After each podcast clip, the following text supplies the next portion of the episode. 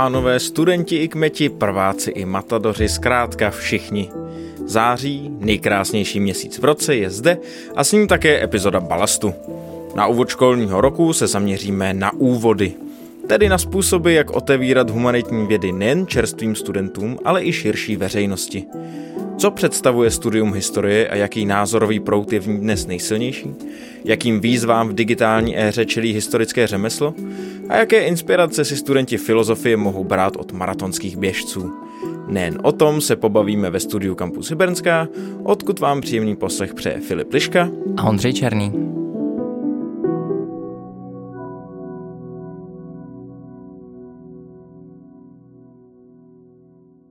V zářijovém kalendáři se hlásíme opět z kampusu Hybernská. V klasickém složení jsem tu já, Ondřej Černý, Filip Liška a také naši stálí hosté Marek Ketner. Zdravím, velmi nostalgicky na Slovensko, kde jsem strávil krásných deset dní. Obzvlášť toho medvěda, kterého jsme potkali. A také z Paříže se vší Karel Srnský. Já zdravím taky s kunderovskou nostalgií a zdravím všechny do Paříže a zdravím i naše tradiční posluchače, posluchače Balastu. Dobrý den. Jako každý díl i tentokrát zahájíme sadou krátkých aktualit. Tu první mám hned já a je to Evropský den jazyku, již pátý ročník tohoto festivalu, který se bude konat tady u nás z kampusu Hybernská. Bude se zaměřovat na školy i na širokou veřejnost, takže jste všichni zváni. A letošním zastřešujícím tématem jsou utlačované jazyky. Aber small problém, uh, ten kilometr shuschen. Další novinka se sice netýkala jazyka utlačovaného, ale za to periferního. Jednalo se o letní školu periferní akačtiny a významnou to akci, která se věnovala fenoménu klínopisu. Víte, že vy máte opravdu nečitelný rukopis? A tedy klíčového staroorientálního úkazu a každý, kdo chce rozumět staroorientálnímu písmu, ten tam určitě nechyběl. A koho by mrzelo, že tam přesto nebyl, tak další aktualita se také týká lingvistiky a její tradiční konference Translation in Transition, která se tentokrát zaměří na Český národní korpus a také strojový překlad. Konat se bude 22. září do 23. září. Další zajímavou akcí, která proběhne v září, je od 14.9. do 16.9. Kolok International de Paleographie Latin, která nabídne tradičně zajímavý program a uskuteční si to z Praze. Takže re- registrace jsou otevřené a přihlášky jsou k dispozici na formuláři, který naleznete níže pod tímto dílem balastu. Já mám ovšem nepříjemnou aktualitu pro všechny, kdo si chtějí udělat jednoduchý program právě na 14. a 16. Tyhle, ten čas strašně letí, kamaráde, ty vole, to víš ty líp než já, hele. Ještě je neděle a týden je v prdeli? To řekl úplně přesně, vole. Přesně v tomhle datu se bude konat i konference Zin und Bedeutung. Takže každý, kdo je frankofoní, ten možná půjde spíš na Karlovo kolok, ale zájemci o německý jazyk a vůbec o semantiku přirozeného jazyka určitě zvolí Zin und Bedeutung 27, který se bude konat na FFUK. Akce nicméně, která je nám časově nejblíž, to je letní škola církevních studií. Je to již druhý ročník a je pořádaný nejenom Filozofickou fakultou UK, ale také Ústavem pro studium totalitních režimů a dalších humanitních fakult Univerzity Karlovy. Koná se ve dnech 5. až 9. září v diecézním domě kardinála Trochty v Litoměřicích.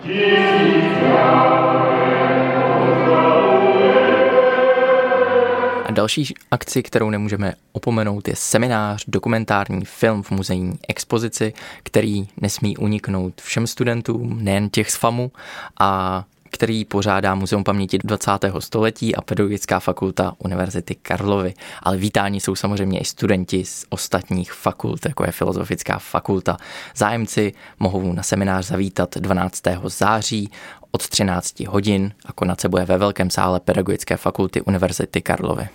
Koncem září, konkrétně 30. září, proběhne již tradiční Noc vědců. Jedná se o celorepublikovou akci, která nabídne tradičně již bohatý program a spoustu skvělých přednášek, který se uskuteční netradičně v noci. Velevážené publikum, sehrajeme vám veselý výstup, tma jako v pytli. Na odkazu níže pod tímto dílem balastu naleznete už konkrétní odkaz na konkrétní bohatý a nabitý program.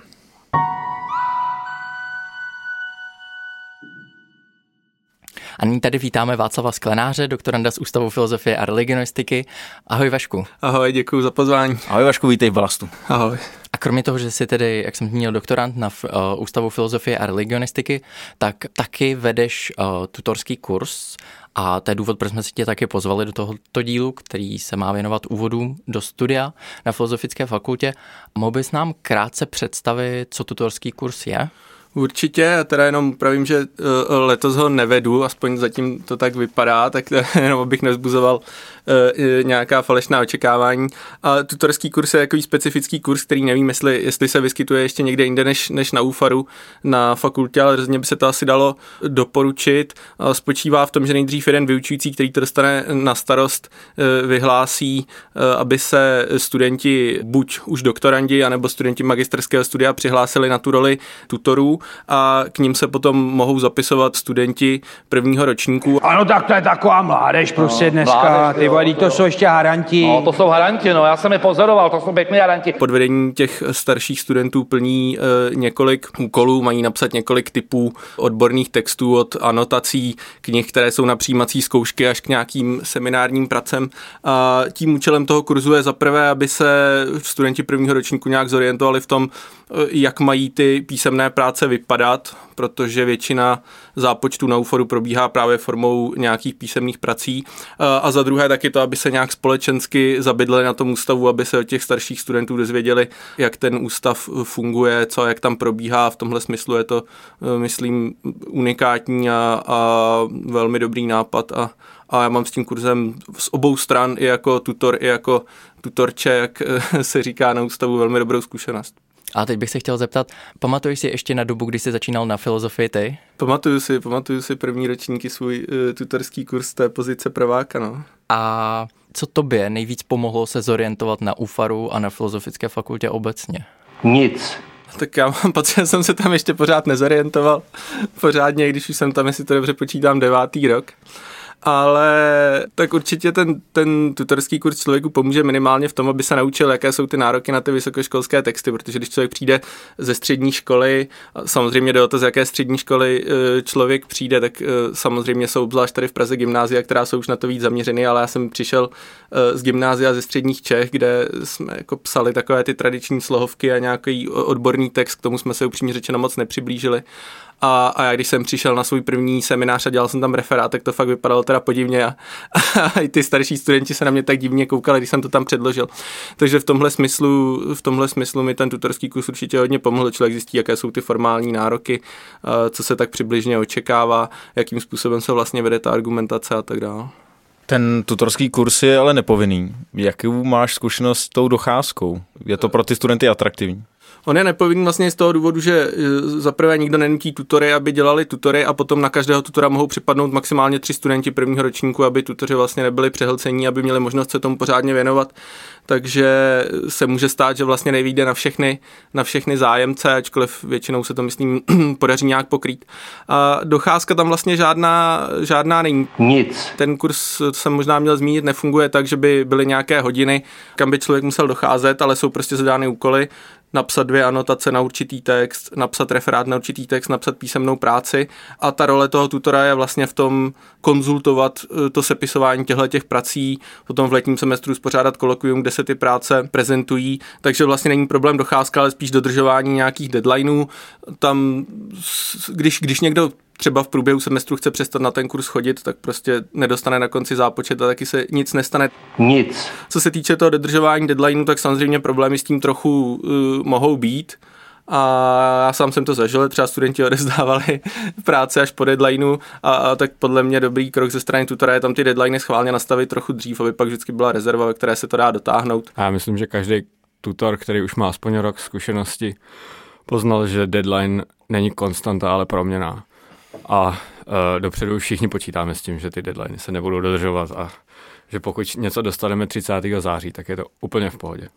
Já jsem to nechtěl říkat úplně otevřeně, ale... Můžeme to říct otevřeně. Je pravda, že většina tutorů tu zkušenost s nedodržením deadlineu má i ze své strany.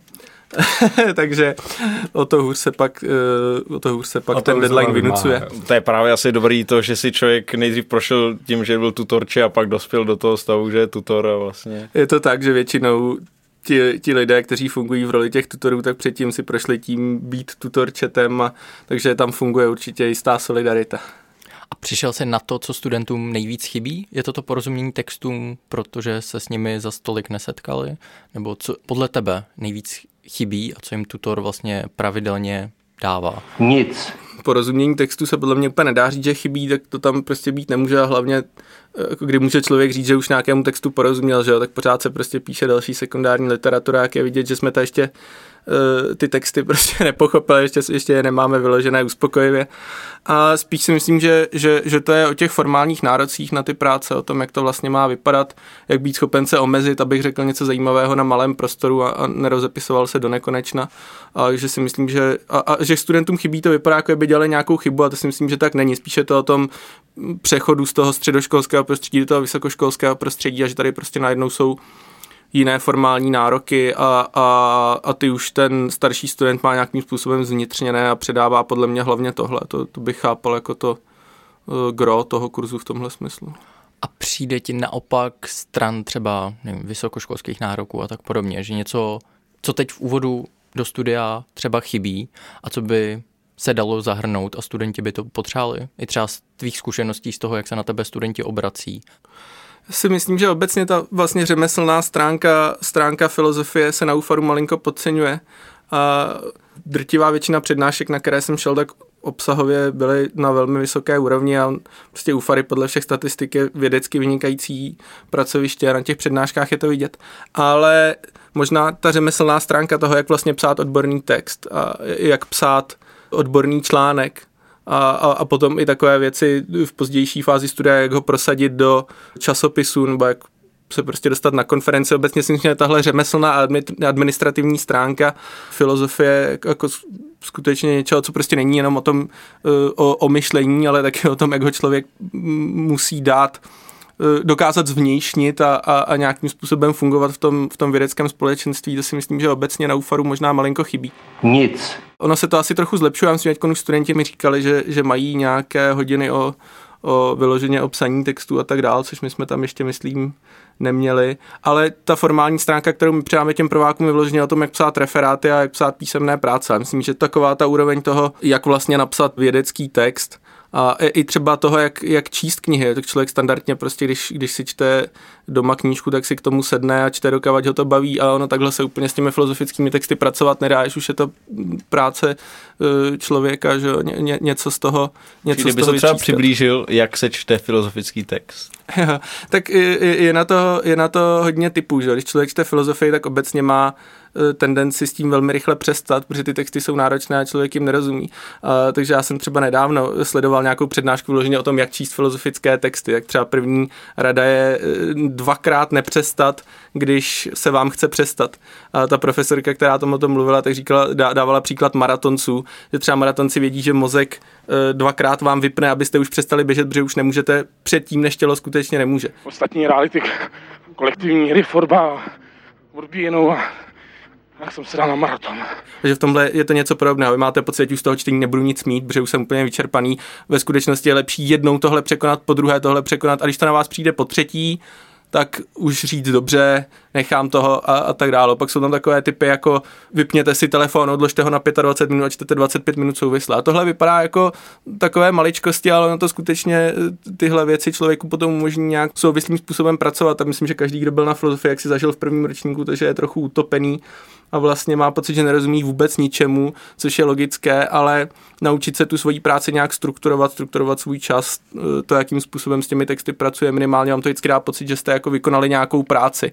Odpracovali jste směnu, abych tak řekl, a má z toho člověk lepší pocit, tak je to tenhle typ uh, rad. A ona jako i taková blbost, takové dělat si jenom prostě úplně obyčejný výpisky z toho, co člověk jakoby přečet, tak u nějakých textů má obrovský smysl. Protože třeba čít jakoby Kantovou kritiku čistého rozumu jen tak jako knížku, uh, to člověk jakoby může rovnou uh, si s tím podložit radši stůl, nebo já, já nevím, jo, to prostě jakoby nemá smysl vůbec to ani jakoby otevírat, prostě to nejsou knížky, abych tak řekl jako stupidně na čtení, ale prostě jako na fakt pracování. No. Dělání, dělání, všechny smutky zahání. Tak už se nám trochu naplňuje čas, tak předtím, než Ondra sešle poslední otázku, no spíš výzvu, tak ještě bych vyzval Karla, jestli by se rád na něco zeptal. Tak já určitě oceňuji to spojení četby a sportu, že vlastně sport je základ pro četbu A zároveň bych se chtěl zeptat, jestli tento kurz je třeba přístupný pro studenty jiných oborů, kteří se třeba hlásí nově na filozofickou fakultu, nebo jsou teďka aktuálně v prvním ročníku. Tohle je vyloženě kurz u, u FARu a, a myslím si, že vlastně studenti jiných kurzů na tenhle asi nemohou, nemohou chodit. Myslím, a... že ne. Myslím, no že, určitě, že ten určitě zápis... to jenom bohužel pro Možná ono by to ani úplně nedávalo smysl, protože ty vlastně stu, v tom smyslu, že, že studenti filozofie by nerozuměli těm oborům těch ostatních studentů a teď nevím, jestli vlastně ty studenti z těch jiných oborů by museli psát filozofické texty o filozofických knihách. Myslím, že by se dalo doporučit ostatním mm, ústavům, aby taky takový kurz zavedli. No. Přesně, je to hozená rukavice a zároveň uh, možná i jako celofakultní kurz, jak psát odborný text, by se možná taky nabízel v tuhle chvíli. Určitě. No a jak uh, Filip avizoval, uh, tak uh, se chýlíme ke konci, tak moje poslední otázka, co by skázal nastupujícím prvákům? to je složitá otázka. ne, tak určitě, aby se nenechali překonat tou depresí, která na, na většinu z nich podle mě v průběhu prvního ročníku přijde uh, z toho, že, že ničemu nerozumí. A, na doktorátu to bude ještě horší. z toho, že, že ničemu nerozumí a že je toho na ně moc a že to nezvládnou. Myslím, že si tím na, na filozofii prošel let's kdo, ale, ale myslím, že stejně jako při přitom, když se vám podaří při té četbě překonat ty, ty první dva návaly toho, že učíc nebudete, tak i, i při studiu filozofie, když se vám podaří překonat ty první dva návaly toho, že s tím praštíte, tak vás to pak odmění. Myslím, že, že, že z toho pak můžete mít skutečně radost a, a že vám to hodně dá. Ostatně jednoho nastupujícího prváka tady máme hned vedle sebe, že jo, Karle, tak nenech se tím zlomit, když je to kolikátý? Třetí prvák už. No tak to je vidět, že už překonal ty dvě krizové momenty a teď to konečně vyjde, no Karle. Máš před sebou krásnou budoucnost. Nic. Přesně tak. Tak jo, tak děkuji moc Vašku, že jsi k nám také dorazil a rozebral si nám tady tutor. Já děkuji za pozvání, ahoj.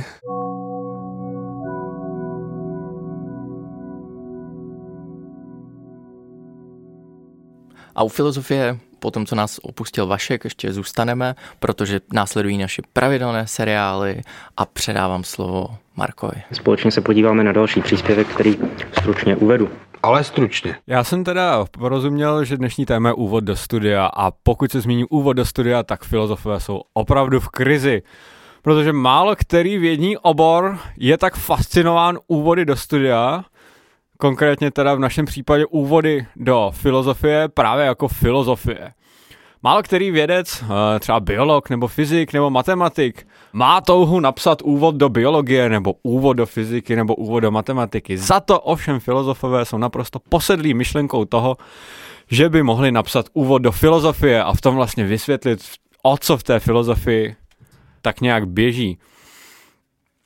Možná i proto, že filozofie je takový jakoby záhadný obor a mnoho lidí vlastně neví, co se tam vůbec řeší. Nic. Tak mají filozofové potřebu nějakým způsobem ty lidi uvést do toho, aby bylo jasný, o co tam jde a aby jsme měli nějaký pevný základy.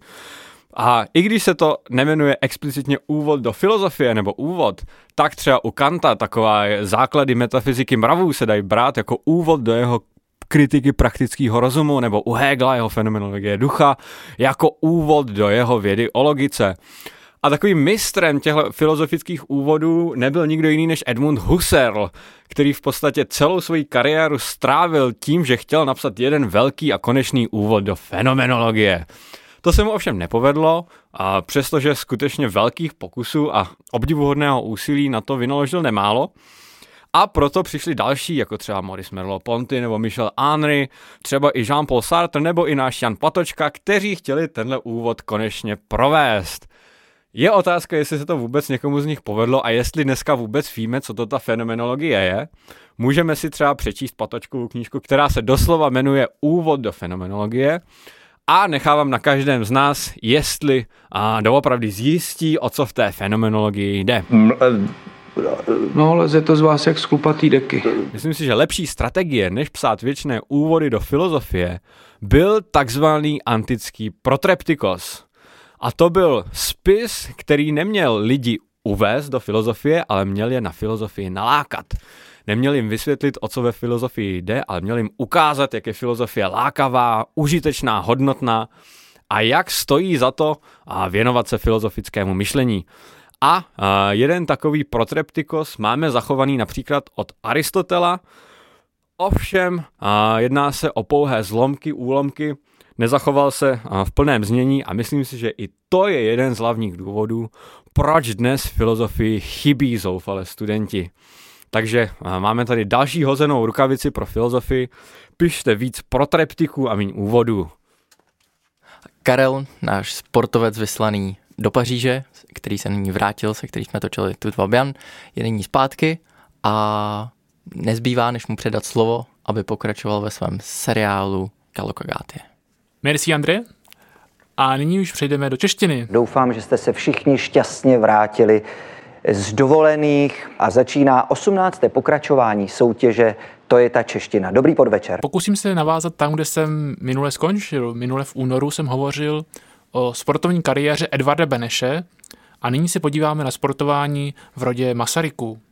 Zatímco Tomáš Garik Masaryk, hlava rodiny, byl vášným sokolem, sokolničil a věnoval též hokejový pohár tehdejší hokejové lize a od roku 2014 se po něm pohár České extraligy také tak jmenuje. Jmenuje se Masarykův pohár. Ale daleko větší stopu na úvodu českého hokeje nechal jeho prvorozený syn Herbert Masaryk, který nejenže byl velkým fanouškem jako mladší syn Jenda, ale byl i aktivním hráčem. Nastupoval za mužstvo HC Slavia Praha a měl být údajně i aktivním účastníkem prvního hokejového mače u nás, a to konkrétně v lednu 1901, kdy se střetla mužstva bruslarského klubu Praha a HC Slavia Praha. Kromě toho měl údajně nastupovat v tehdejších ještě nejistých dobách Mezinárodního hokejového svazu také za českou reprezentaci, reprezentaci Českého království. Kromě hokeje se potom věnoval Herbert Masaryk také veslování, kde byl zapsán spolu se svým přítelem Janem Angelem Zejerem, synovcem básníka Julia Zejera, ve veslarském klubu Blesk. Herbert Masaryk užíval bicyklu zcela běžně. V době, kdy jízdní kolo bylo u nás aparátem podivínu. Hrál dále i šachy a kromě toho všeho hrál také fotbal. Při němž si podobně jako již zmíněný Edvard Beneš přivodil jedno zranění. To zranění se mu nakonec ale ukázalo z nouzecností. Utrpěl zranění ramene a lopatky a díky tomu si to rameno a lopatku mohl kdykoliv sám vyhodit a zase nahodit. Což se mu ukázalo jako dobrým, jako příhodným při odvodu do rakousko-uherské armády, kdy se tak vyhnul na rukování do první světové války, aby bojoval jako jeho bratr proti snahám jeho taty. Avšak válka ho nakonec stejně dohnala, protože se na nádraží Borové u Havlíčku a Brodu, tehdy německého Brodu, nakazil tyfem od projíždějících vojáků a pak stejně zemřel v roce 1915. Takže taková smutná tečka na závěr a doufám, že to nikoho neodradí od sportování i třeba na filozofické fakultě.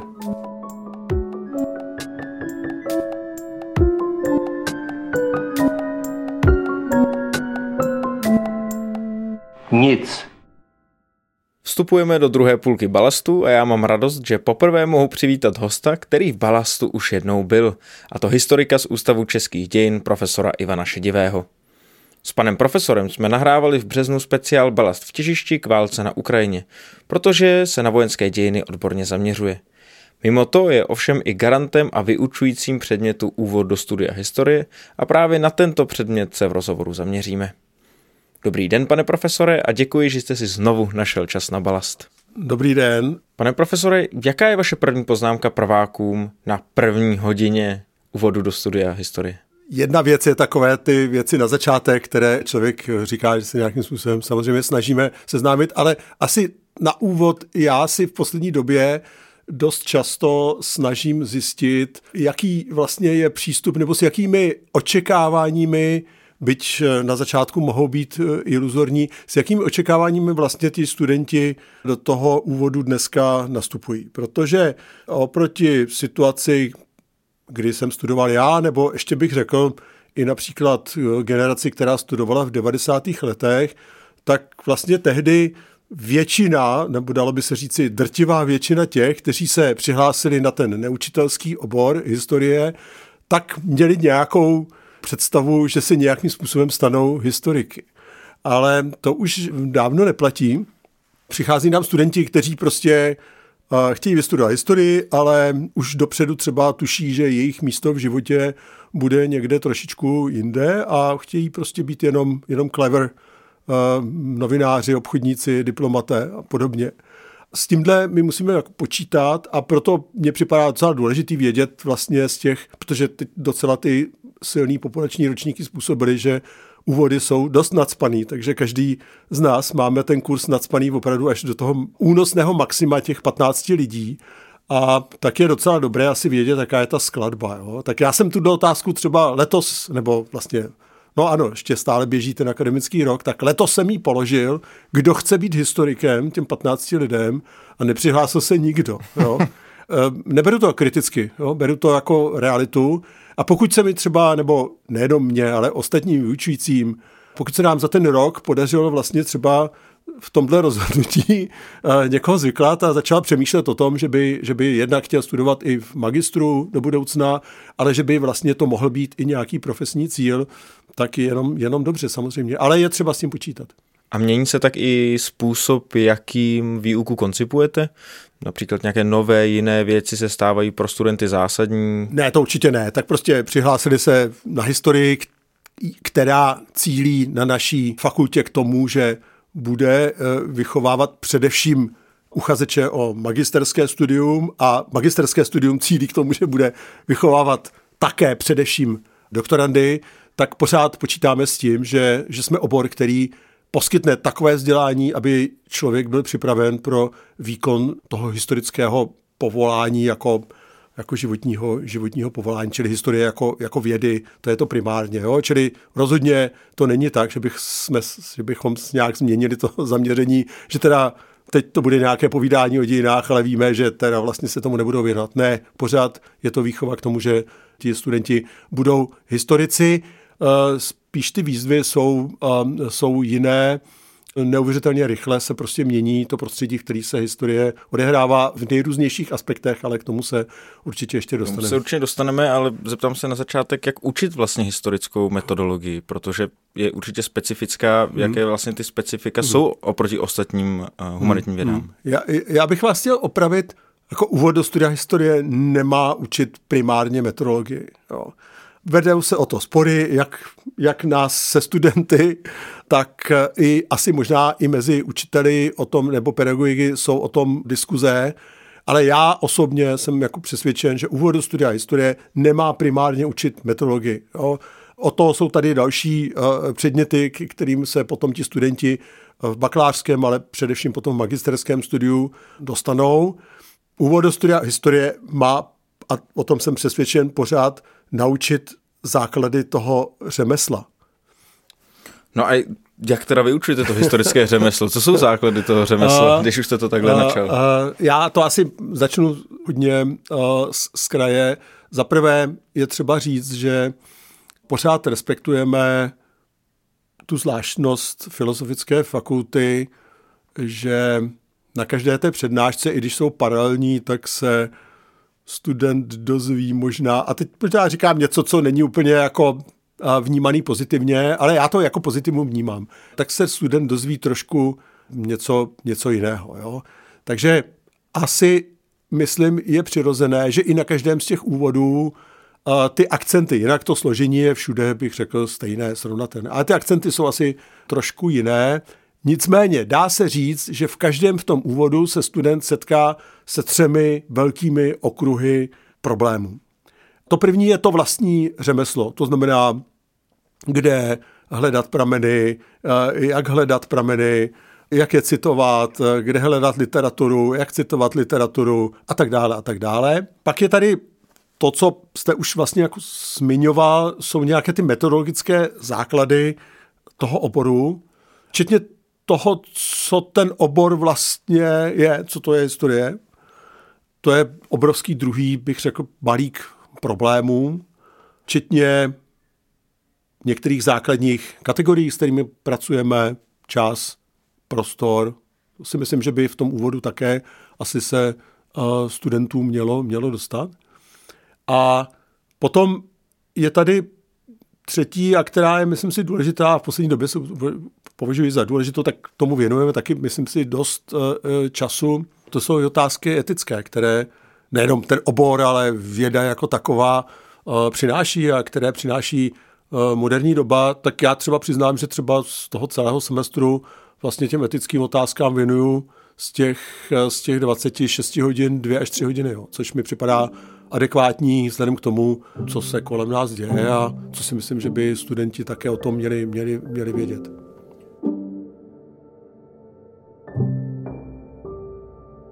Ty základy je potřeba neustále si uvědomovat. Jsou to základy, na kterých stavíme to další naše poznání. Takže o čem se budeme bavit? Co je historie? Jak historii poznáváme? A k čemu je učit se historii? And what I learned was that history is actually a lot different than the way it was presented to me as stuff to be memorized. History is all about questions, all about answers, and all about evidence. History is like being a detective and trying to understand a mystery that happened and trying to figure out how it happened. Because, like um, good mysteries, is v zásadě platí, že minulost je vše, co se kdy odehrálo. Historie je to, co je zkoumatelné, tedy našimi prostředky. A dějepis je to, co historikové píší, když vykládají minulost. Pojďme se teď podívat na ten obor ze širší perspektivy. Jaký pohled na dějiny dnes v historické obci dominuje? Hm, jaký prout je nejsilnější? Po případě hm, jaký názor, jaký náhled zastává ta nastupující generace historiků? Jsou tady tři takové velké, velké otázky. Co tedy ta historie vlastně je a, a pořád na to narážíme, eh, nakolik je teda historie vědou, já myslím, že většina historiků dneska asi zastává takovou jako opravdu v tomhle zlatou střední cestu, že to je věda, ale trochu jiná než ty přírodní, že těch extrémů, který tvrdí, že vlastně není žádný rozdíl, nebo naopak, který tvrdí, že to je jenom vlastně to povídání ve smyslu nějakého whiteovského povídání. Těch extrémů zase tolik není a že většinou se pohybujeme někde na té škále jako, jako uprostřed. To je jedna, jedna myslím si, jako otázka. A druhá, která bych řekl, že mladí lidi a, a konec jsou jako mladí lidi, který čtou díla zase mladých historiků mladší a střední generace, je k čemu to je. A tady já bych řekl, že je, je obrovská změna, že začíná opravdu převažovat. A teď teda všichni asi tuší, že to není něco, s čím bych já jako stotožnil, jo? ale je to tak prostě, že začíná převažovat uh, taková ta představa, že historie by měla být tou subverzivní disciplínou, která jako spochybňuje ty, ty zažitý pravdy a vlastně nějakým způsobem klade ty nepříjemné otázky té společnosti nebo nastavuje to nepříjemné zrcadlo té společnosti. A myslím, že tenhle přístup dneska oproti mý generaci, která samozřejmě zažila ty devadesátky a ta historie prostě byla něco, co mělo budovat tu liberální společnost, jo? tak eh, tenhle přístup dneska je čím dál tím silnější a pro ty mladý je to prostě hrozně důležitý. A třetí je, že prostě ta historie se eh, strašně proměňuje i meteorologicky, Většina studentů samozřejmě se dneska o ty moderní meteorologické eh, proudy zajímá, ale samozřejmě je tady a já jsem to několikrát jako fakt narazil i potom v těch třeba doktorských pracech. Je tady potom samozřejmě to nebezpečí, že někdy se to fakt jako zvrtne v maníru, že, že vlastně to hlavní najednou se pro toho mladého badatele stane ta metoda, ale už vlastně vůbec ho nezajímá, co, nebo téměř zjistíte, že ho vlastně jako nezajímá to zkoumání ty minulosti, ale zajímá ho to, jestli ta metoda je dostatečně na výši. Jo. Tak to už je třeba extrém, s kterým já, já potom mám jako, uh, jako trošku problém a já se teda vždycky snažím na těch úvodech nabídnout ve všech těchto otázkách studentům ty alternativy ale říkám jim, ale ten výběr stejně koneč, konečný, na to není nějaký předpis, recept. Eh, ten výběr, jakou cestou se vydáte, ten je fakt na vás a ne, nemám, s tím, nemám s tím problém. Nejenom jako vyučící vodu, ale jako ani do budoucna, jako váš, váš kolega.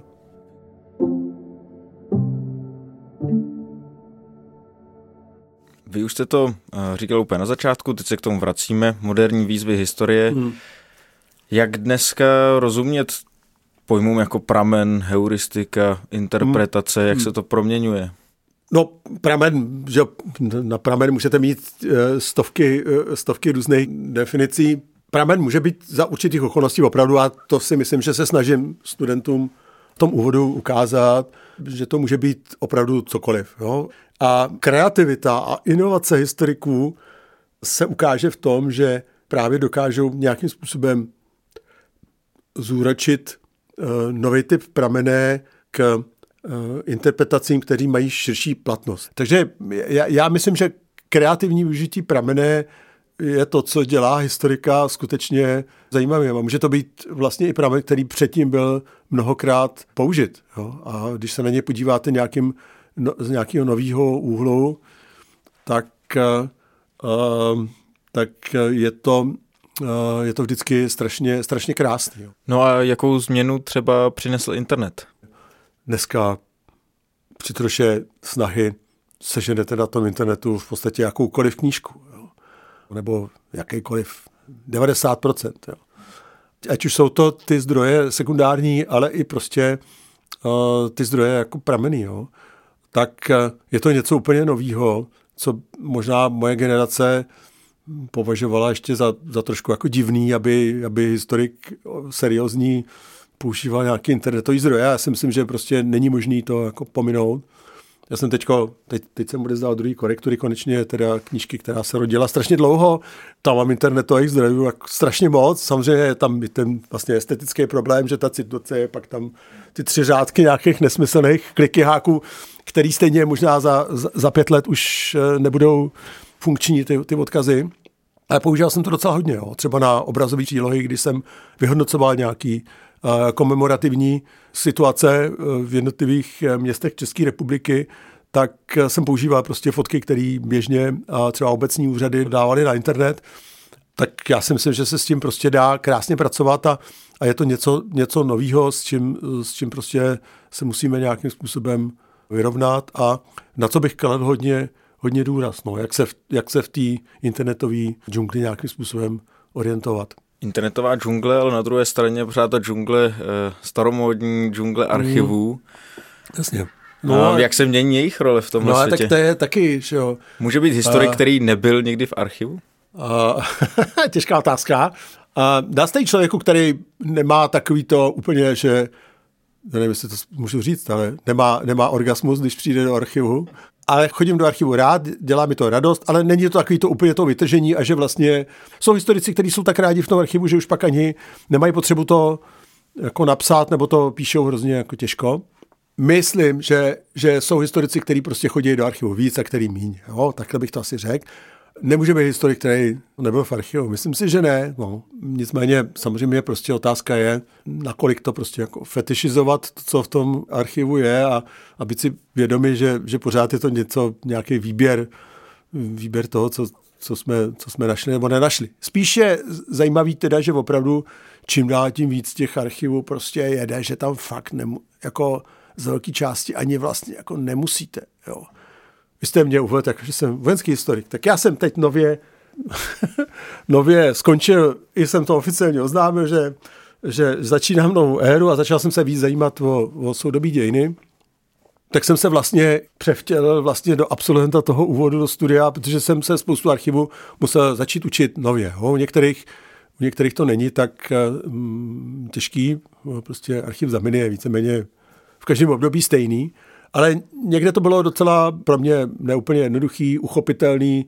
Třeba archiv bezpečnostních složek je něco, co jako je poměrně komplikovaný. No a já jsem tam koukal vlastně jako opravdu, jaký obrovský bohatství můžete z toho archivu vytěžit, aniž vytáhnete paty z domova. Přihlásíte se, prostě zaregistrujete se do eh, badatelny a dává to jiný možnosti prostě, jo? jako neříkám lepší nebo horší, ale jiný. To samý se studiem čas, je to vlastně stejný, jak se studiem časopisu. Za, mých, eh, za mýho mládí, jsem třeba psal diplomku, no tak jsem prostě tu samostatnost 1900, nevím, od kdy to vycházelo, 1911, potom 1912, možná eh, každý, už to byl deník, tak tu samostatnost 1900 něco až 1914 ty jsem tam prostě musel vysedět a ten list, přestože jsem hledal jedno téma, hledal jsem, eh, co si myslí o Slovensku a Slovácích, tak jsem to musel prostě kvartál po kvartálu odsedět a odlistovat. Pak už jsem byl tak otravný, že už, že už mi to ani nenosili a mohl jsem si chodit do toho depozitáře uh, depozitáře, což už dneska asi by nebylo možné, do toho depozitáře pro ten další kvartál vždycky sám, uh, v čítárně časopisů. No a tak na jednu stranu řeknete jako skvělý a na druhou stranu trvalo to strašně dlouho. Opravdu to byly desítky hodin, který jsem tam kvůli několika článkům, který ta samostatnost o tom Slovensku měla, musel vysedět. Eh, čili poměr cena výkon špatná. Ale dalo mi to nějaký feeling, bych řekl, té doby a feeling vlastně toho, co ta strana si státoprávníci, co si vůbec myslela o politice a o společnosti a tak. Čili najednou jste se dozvěděli spoustu věcí, které jste sice v tu chvíli nepotřeboval, ale do budoucna jste to mohl zúročit. Dneska ten přístup je samozřejmě úplně jiný. Jdete přes toho kraméria jo, a frknete tam ty klíčové slova, důmyslně či méně důmyslně zvolený a jedete přes ty klíčové slova. Najdete toho mnohem víc, najdete to rychlejc, ale vlastně něco tam jako chybí. Nepřečtete si ty reklamy, jo? nepřečtete si rubriku uh, seznámení. Jo? Já jsem se na ty archivy ptal i z hlediska nějakých alternativních zdrojů, jako třeba můžou být uh, pamětníci, hmm. nebo nějaké další různá rodinná vyprávění, hmm. nontextuální prameny hmm. ostatně. Hmm. Hmm. Jaké ty vlastně mají svoji funkci v rámci historie? No. a, Když jsme se tak rozplývali nad archivy. Jasně. No ne, tak jak jsem říkal, jo, já jsem naopak velký příznivec toho, jako využít jakoukoliv škálu pramenů. Měl jsem před dvěma lety, jsem měl výbornou přednášku uh, o fotografii, kde jsem se trošku mimo jiné, mimo jiné teda, snažil, snažil právě ukázat, jak úžasným prameným zdrojem fotografie, ať už jednotlivý fotografie nebo nějaký seriálový fotografie může být.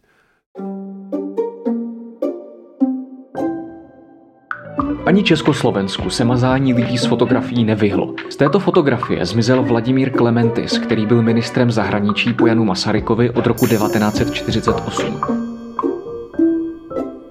hned na to, vlastně po pár měsíců na to, byl v ústavu, eh, bylo založeno Centrum orální historie, které mělo vlastně jako na té akademické bázi, vlastně jako v ústavu Akademie věd, mělo nějak jako rozvíjet tuhle tu metodologii zkoumání soudobých dějin. O několik let později, eh, v roce 2007, byla založena Česká asociace orální historie, Navzdory všem elektronickým médiím a neuvěřitelnému pokroku v oblasti šíření a sdílení informací hrají knihovny pro vědecké poznání naprosto nezastupitelnou roli. To, čím je pro chirurga skalpel, je pro historika kniha. To, čím je pro fyzika elektronkový mikroskop, je pro historika opět a zase kniha, případně nějaký pramen. Určitě já jsem velký jako fanoušek jako těch alternativních zdrojů, ale pořád stejně si jako myslím, že, to, že by to, jo, jo tak klasicky, prostě jsme u toho. Jo, tak jako, c- budou to poslouchat všichni tenhle ten podcast, nebo jak to je? Co, co? No dobře, tak Můžete já to si dovolit hledat co. já to řeknu, dobře. No, tak já to řeknu, jo. Tak samozřejmě ty, co jako dělají orální dějiny, tak si myslí, že, že orální dějiny jsou jako, jako svébytný obor, a často jsou ty práce vystavěné vlastně z 90% opravdu jenom na těch zdrojích těch orálních dějin. A to já si třeba myslím, že, že prostě takhle to ale jako opravdu, jako zejména třeba u těch orálních dějin, že to takhle prostě jako nefunguje. Ano, orální dějiny můžete, pak, pak je to v pořádku, můžete použít, pokud zkoumáte, co si lidi pamatují. No, jako problém vzpomínání a zapomínání a selektivní paměti, ať už společenský nebo individuální, na to orální dějiny top. To je jako jasný.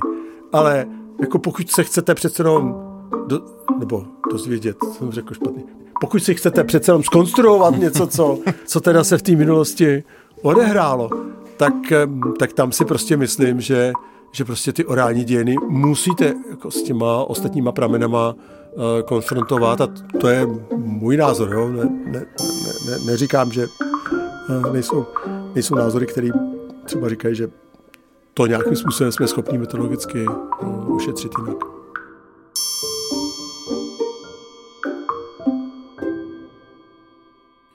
My už se blížíme ke konci a vy jste častokrát zmiňoval ten anglosaský svět, ve kterém existuje celá řada různých příruček o tom, jak psát a co vlastně jako je ta historie a různých úvodů. V České republice, v českém prostředí, pokud jim vznikla pouze jedna na Masarykově univerzitě, hmm. Hmm.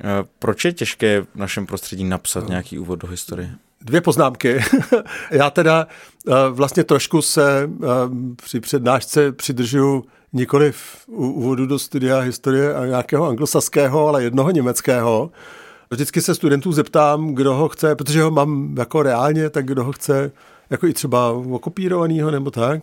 A problém je, že dneska z tohoto semináře třeba jeden student jako je schopen číst německy. Jo.